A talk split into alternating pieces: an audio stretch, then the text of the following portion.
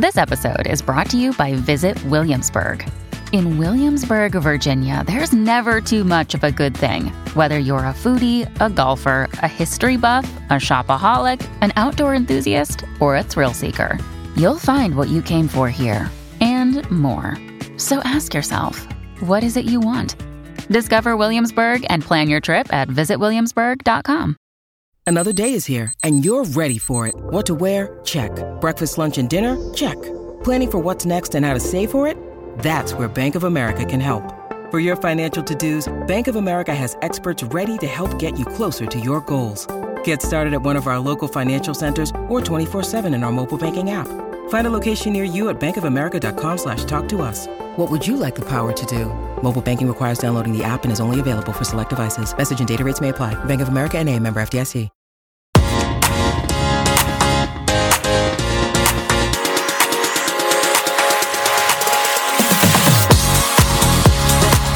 Hi everyone, welcome to Soap from the Box. It's Wednesday. Happy Wednesday. It's not Sunday. Hopefully you've gathered that by now. This is a special episode because all of last week we've been supporting Mental Health Awareness Week on Soap from the Box. We spoke to Ashley Taylor Dawson and Alicia Io. Both of those episodes, of course, are still available to listen to now, along with almost forty other episodes of the podcast where I go behind the scenes of some of television's biggest shows. Adam Rickitt is the special guest for this episode, a friend of mine, star of Corrie, star of Hollyoaks, a great guy, and he talks to me very candidly about his own mental health struggles. My guest for this special episode is an actor, singer, model, and now the owner of a craft beer, artisan gin, and fine wine shop and bar. He set hearts racing as Nick Tilsley in Coronation Street. The second incarnation appeared on screen in nineteen ninety-seven until nineteen ninety-nine with a couple of guest appearances. He reached number five in the charts with his debut single, a guilty pleasure of so many people, Breathe Again, and also formed the group Fifth Story along with Dane Bowers, Gareth Gates, to name but two. Recently, he was part of a huge storyline for Hollyoaks when his character Kyle took his own life. He has had his own mental health issues and is my special guest for Mental Health Awareness Week. It's a total pleasure to welcome Adam Rickitt. Hi, Adam. Hello, Squire. How are you? I'm good. How are you, mate? A busy man now lockdown's over. Yeah. It's, I mean, it's been a bizarre old year for everybody. Um, I mean, it's like, uh, you were just saying about the Hollyoaks storyline. I was literally filming my last scene uh, at Hollyoaks in case my wife rang me to say, oh, my God, they put this into lockdown. So I was like, oh, God, that, that's the bar problem. And then uh, during my drive home, I had three acting jobs all lined up, uh, which is basically about eighteen months worth of work. And in the course of a forty-five minute drive home, you lost you know, them all. Months worth of work just all disappeared. So it was kind of like, this is not a great day. um, no, and it, well, it's been the same for so many people, not a great year. Yeah. And I think a lot of people, I mean, it, the good things come out of it for me is the podcast, the radio show and stuff. Yeah. So a new way of looking at life, I suppose. Yeah, it's, not, it's the same for me as well. I mean, like, Katie and I, we took on, on the bar as kind of like a bit of a passion project. And honestly, I, I, I was so lucky to have it because if if I'd had to sit on my bum since March last year doing nothing, I would have, first of all, destroyed the house trying to do that D I Y. Um, but also, I would have just gone bats. I just literally would have completely lost the plot. You know, I'm, I'm, I'm honest enough with my mental health to know that I could not sit on my bum for, for you know, over a year. Um So in some respects, having the bar was literally saved me because I, it kind of, yeah. I had, you know, I mean, I had something which I was passionate about, also I can just throw myself into, you know, wholeheartedly. And you know, Kate and I as well. You know, it's it's kind of the first. We always wanted to do something together, like in our entire lives together. We always want to have a project we could do together. And you know, we kind of thought it might be a presenting gig or an acting gig or something like that. And it's turned into alcohol, which is probably quite apt, to be honest, for the term. That's great. I was going to say gin. Artisan gin can keep anyone going through any crisis. Yeah. So yeah, yeah, yeah. Everyone's kind of said to me, how do you work so hard? And I go, like, it's very easy. I'm in a room full of lots of alcohol. It's quite yeah. easy. And so it's called Dexter and Jones. And so people yeah. can go, it's in Knutsford, which is yeah. in Manchester. Am I right? Well, it's just south of Manchester. So it's, it's Manchester. Sort of, yeah, yeah, yeah. which I'm going to visit, but people can come and sit in, eat in. You do deliveries and everything, don't you, basically? Yeah, yeah, yeah. Beer gardens, uh, takeaways, all of it. I mean, it's it's it's one of those things where it's it's kind of a whole scene that's becoming a bit more well-known now, but kind of when we started, it was kind of like this thing on the periphery. And it's it's just it's this really nice community because, yes, you can go to the supermarket and you can buy your Stella or you can buy your Gordon's gin, but in the same way that, you know, that's like eating a burger compared to eating Chateaubriand. Do you know what I mean? It's, it's a completely different ballgame. And it's just it's really interesting getting people into it and getting them excited about it as well. Yeah, we had a gin tasting for my friend's hen party, actually. It's ama- I was amazed how different they all were. So, I mean, I am... every everyone's gone gin mad.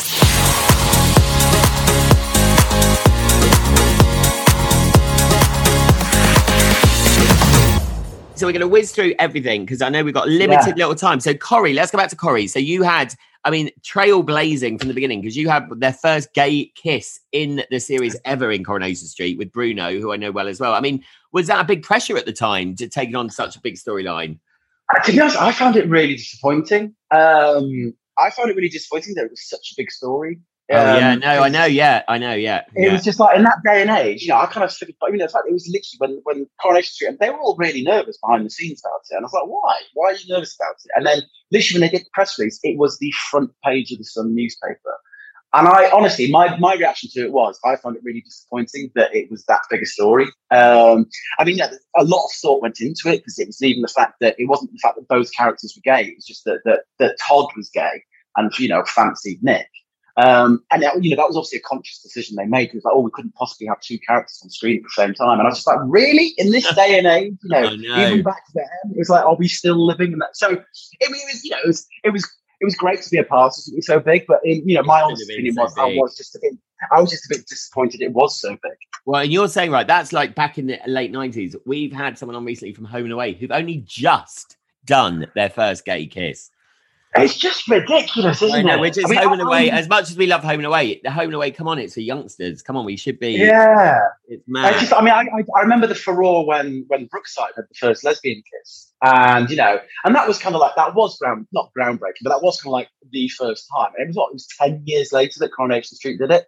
I know. Um, I suppose so I the, just... the upside to all of these are that at least it's, if it is front page, at least it gets people talking who might not have been talking or not wanting to look at it. Do you know what I mean? So I suppose. Yeah, I mean, the thing I would say as well is Soap. I mean, I kind of always thought that's a big responsibility of Soap because it does have the broadest range of audience there is. It goes everybody from like, you know, your bricklayer to your barrister. Totally, and yeah. the fact that you can actually open people's minds to conversations through Soap, because it's one of those, you know, the few mediums which just cross all kind of social barriers. Totally. And so, I mean, I think what's interesting as well, because you were like, and I think it's Hollyoaks that started this, because Hollyoaks started in nineteen ninety-five, and I think then all the other yeah. big soaps were like, oh, we need young, good-looking people in, because it really, Corrie wasn't about that, and nor was Emmerdale at the time. So you were kind of probably the first heartthrob, hunk, whatever you want to call it. I mean, that must, I think, is that a pressure on your mental health? Because you, you've got to maintain a certain image. You're there in yeah, a reason. Yeah, I mean, I was hired totally as a reaction to Paul Nicholls being in EastEnders. Right, um, yeah. so and he was Paul hired Nicholls. Probably on a reaction to Hollyoaks. Yeah, so yeah, he, he decided to go, EastEnders got him, and um, he became like this big, big heartthrob. And then Corrie was kind of like, oh my God, we need that as well. And when I got the job, I mean, it was when Brian Park was the producer, and six months later, he confessed to my agent that even if I'd just been able to talk, he was going to hire me. Because um, I just walked in with floppy block. I mean, the problem for me is I used to play a lot of rugby. So I used to have my head shaved to like a, a, a one on top once a year. And then I would just basically not cut my hair for the entire year. So when I went to the audition at Coronation Street, it was in September. So it was just after the school holiday. So it was literally when my hair was at the longest it would ever be. And I was, you know, fully intending to shave my head again. Yeah. And then, you know, Brian Park liked the long floppy curtains. So suddenly I was stuck with this stupid haircut for about five years. did that mean you couldn't did that mean you couldn't play rugby anymore because you had long hair? And yeah. yeah. Well, you know, the thing is as well, when you joined Coronation, you had to sign a contract so you wouldn't play any contact sports, you wouldn't do anything dangerous. Oh, no. Um, because there was so much pressure on. I mean, yeah, it was it was kind of almost like being in a boy band when I was in you know, Coronation Street, because there was yeah. this whole media sort of circus behind it. And it was like, you know, there was there was dolls, there was, you know, calendars and stuff like that. Did you have a doll? Did you have your own doll? I had a doll, yes. That's yes. amazing. That's no, amazing. It's not. A doll. A Nick Tilsley. Was it an Adam Rickitt doll or a Nick Tilsley doll? It was eventually actually was an Adam Rickitt doll. There was a Nick Tilsley calendar. Uh, so that's my dog's in the background. It was a Nick Tilsley calendar. Uh, he's getting Adam very excited, Rickitt or he's getting very angry. The fact that there was a yeah, yeah, yeah. He's, he's ashamed of me. Listen, yeah, he's going yes, I'm. Um, but that, and I think what's weird is that girls, probably up until that point, it was very much focused on girls and kind of pressure on them, and suddenly that era started yeah. it being a really body image and a thing for boys. Because I remember being at university and I never. No one went to the gym. No one had, no boys yeah, yeah, yeah. like that. And it was the start around kind of you and Paul Nicholls and stuff that that, that image. I will be honest, I kind of did, I did this big expo for mental health not long ago. And it was actually, somebody came up to me, a bloke who uh, suffered from body dysmorphia. And he, you know, he turned around to me and said, this is, I don't know if it's compliment or like the biggest backhanded compliment, but he said, basically, do you realise you started the whole problem with male dysmorphia? Oh, no. Like, what do you mean? Because you were literally the first person on primetime T V. Um, you know, was this from this country? You kind of had like all these American ones, you know, like Baywatch and stuff. But he was kind of like, you were the first person in this country on T V who had like the six pack and who worked out and stuff. So it, it suddenly opened, you know, it's, as I say, it was, it was a compliment, but also a really bad thing. Uh, yeah, no, yeah, and it was bound to happen. So um, now, yeah. okay, well, we're, we'll whiz on. Oh, actually, so then obviously you were the second incarnation, and Ben Price, who I love Ben Price, who I yeah. worked a lot on, Corey, took over your part. Is it slightly weird someone else playing Nick Tilsley, or is it totally fine? No, I mean, it's, it's, it's I kind of, I said to them when I left off from the last time I did a guest sort of slot, I said, look, I, guys, I, I really can't come back again. I'm really sorry. Um, and they asked me, bless them, year on year, they kept asking, will you please come back? Will you please come back? And then it got to the point where they were like, look, we really need characters to come back. If you don't come back, we're going to recast it. And I was like, just just do. Because, yeah. I, you know, I'm, I, it's part of my life I moved on from. Um, so I remember, this is when I was living in New Zealand doing Shortland Street. And I came home for Christmas one year to see my parents. And Todd's Law, I got to see Ben's first ever scene. Oh, how um, weird. Was, yeah, and to be fair, it was proper, proper weird. I was like, this, this is very strange. Um, but then even like when he left recently, when he had his sort of, well, you know, at one point he left, you know, there was even again, you know, kind of questions about whether I'd come back or not. But, you know, he's thankfully gone back to now to it. So, you know, I, and I, we all know, I mean, much. everyone tries to make issues of things. We all know things. I mean, Australia does it the best. They just check, if someone's ill for two weeks, they change someone. Do you know what I mean? Yeah, yeah. You they just, go to the shop and come back as a different person. Yeah, someone else. So we'll yeah. quickly talk music. So obviously you left in nineteen ninety-nine. Yeah. You had the huge hit. Uh, Breathe Again. Yeah. It was a great hit, but I mean, at that time, and keeping mental health in mind, yeah. I mean, literally, I remember I worked on the Ozone at the time, which was a big music show with Jane. Yeah, yeah, yeah. But that was when and basically. You would believe how much I fancy Jane McDonald at the time. She so did I. She did an interview. Well, God, that's a really well, I know. I, well, I probably fancied her and Jamie Theakston, to be honest, both of them. No, but she did an interview with me, and literally, I was completely stricken with her for like the next year. She was, she was, you know what, Jay, all big up to Jane. And I met her recently in Soho, but she is one of the best presenters, I think. She was amazing. Yeah. Such a great Yeah, presenter. yeah, yeah. But um, all pop stars at that point were literally, it was like they were package wrapped and delivered. You know, you were a product. Yeah. So did it that, was very that also then, hard. Again, you had an image to maintain there, didn't you? Was that, is that yeah. a hard thing? It is. I mean, it was because basically I, you know, again, I kind of, when I left my relationship, I was like, oh, thank God I can cut my hair. And the record label like, nope, we're putting it in the contract. You can't cut your hair. Um, I was told what to wear. I was, and you know, it's very different ball games now because nowadays musicians make their money and record companies make their money by doing live gigs. Yes. Because of streaming and everything like that. So album sales make no money. Single sales make no money. It's all about doing live gigs. Well, back in my day, it was all about single sales and album sales. So, and videos. You know, I mean, you I, needed to make a big yeah. video. Yeah, and that's how the record companies made their money. So I, I you know, I, I, what I did it for two years, and I sang live once in two years. And it wasn't because I didn't want to; it's because all they cared about was you doing press. So you would literally, you was there was this whole system in place that when you were releasing a single, you did photo shoots for a month. Because that took the longest to get into print. Then you did a, a month of radio interviews, and then you did a month of T V interviews. And you just literally did this circus each time. And, you know, bless the journalists or the T V shows, whatever, they they couldn't be bothered who you were. So they just got sent your little biography on an A four piece of paper. Yeah. And they picked questions by reading a biography. So I spent like a year answering what's the your same questions. Yeah. And also, so, I worked on the Saturday show, and you you put them in, you know, people got put in sumo suits, and you'd be put in like, yeah, yeah, yeah. like, and you could see people just firstly trying to stay awake because they were so tired from touring the entire world, and also just, yeah. God, what is this? It's such a different world to today. It's, yeah, it was. I mean, I, I you know, bless the record company. I mean, I, I signed a six-album deal, which was worth a fortune. Um, and before the first single even came out, I said to them, look, look I've made a mistake. I'm sorry. I want out. I, I, this is not me. I hate it. Um, and they were very good about it. They kind of said, look, we've invested a lot of money in you recording your album. Could you release the album so you make back your money? We make back our money, and then we'll release you from the contract. And I was like, brilliant, thank you. So work like a dog to make the album do well enough to make them back their money. And we're just literally going to get released. When suddenly they decided to release it in Southeast Asia. And long, blonde, floppy hair in Southeast oh, Asia. You must have been crazy. Yeah, massive, it yeah. went like it went like platinum in Southeast Asia. So suddenly they didn't want to release me. So it kind of got a bit tricky at times because it's kind of like, I want out, you don't want to release me, you want me to do an album for Southeast Asia.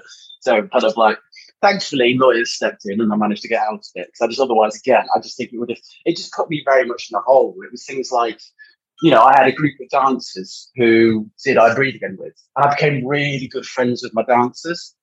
And then one day I suddenly got a phone call from my manager saying, look, I'm sorry, the record company's been on the phone. They decided you're too close to your dancers. We're firing them all and hiring you some new ones. Oh, my God. And, like, so suddenly I had, you know, these people who I almost felt like I was in a group with. Yeah. Suddenly just one day I turned up and they were gone.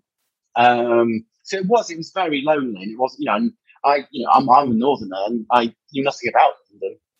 So, but the record company were like, you need to move to London so that we've got you here for all the interviews and stuff. So I was like, fair enough. And I ended up living in this flat in London. I just never went out. Literally, I was, because, you know, my friends are being fired. I was there in this flat on my own. And you, I just literally, you can't go out. I always say kids need to watch like the Whitney documentary and stuff because it's not a gla- we our world portrays this really glamorous lifestyle. Yeah. And I'm not saying it's not fun, but it can be, I think, majority-wise really hard. And you need to at least know what you're letting yourself in for for that music world and the acting. Yeah, it's also because back then you've got to remember there was no social media. So yes, as a, so, yeah. as, a, as an actor or as a singer, you had no kind of like direct communication with the public. So that meant the press could just write anything they wanted to about you. Yeah. And you had no comeback. So I used to literally live in fear of Saturday because Saturday was kind of like Celebrity Day in the tabloids. Yeah, and Sunday was News of the World Day. That was the worst, wasn't it? Yeah, and if they didn't have a story on you, they'd literally just make... I mean, I'm, I'm friends with a lot of those journalists now, and they go like, you know, mate, we were just lazy. If we didn't have a story, we'd just make something up. Or if I came yeah, into yeah, work yeah. in a bad mood, I would just decide to ruin somebody's career because they peed me off when I watched them on T V yesterday. Um, so you do, you lived in this permanent state of just, you know, fear because you didn't know what somebody was going to write. I mean, there was, there was one point my mum counted out because she used to keep all the paper clippings. And in a year with Celebrity Saturday and Sunday, I was literally in the paper forty-two weeks in a row oh my with God, some sort of wow. story. Yeah, and it just so it did kind of become like you were living underneath this microscope with no. I mean, that's the great thing now is if somebody says something about you wrong, and you, you have a direct communication to the audience saying, "Sorry, this is bull." But you just yeah. didn't have Although I think at the same time, what's bad now is anyone can say what they want to you, which obviously to a lot yeah. of people, to a lot of people is very, um, which, I mean, I've been speaking a lot about this, is there is an easy way to control trolling, which is to get rid of them, which they can, they're able to do and they don't. So, you know, I yeah. think a lot more needs to be yeah. done. But we'll go on to, because you obviously have been very open with your seventeen-year battle with mental health yes. and the fact that you felt suicidal and stuff. Obviously in Hollyoaks, Kyle took his own life. I mean, it must, I, there's not many people, I don't think, who played a story like that, who've had an actual, you know, big uh, problem uh, themselves. So yeah. it's amazing. Did you find it, oh, not useful, but I mean, how was it playing at this role that in the end saw him take his own life? Do you know what? It was, it was when they first said it to me, it was kind of like, my first reaction was, wow.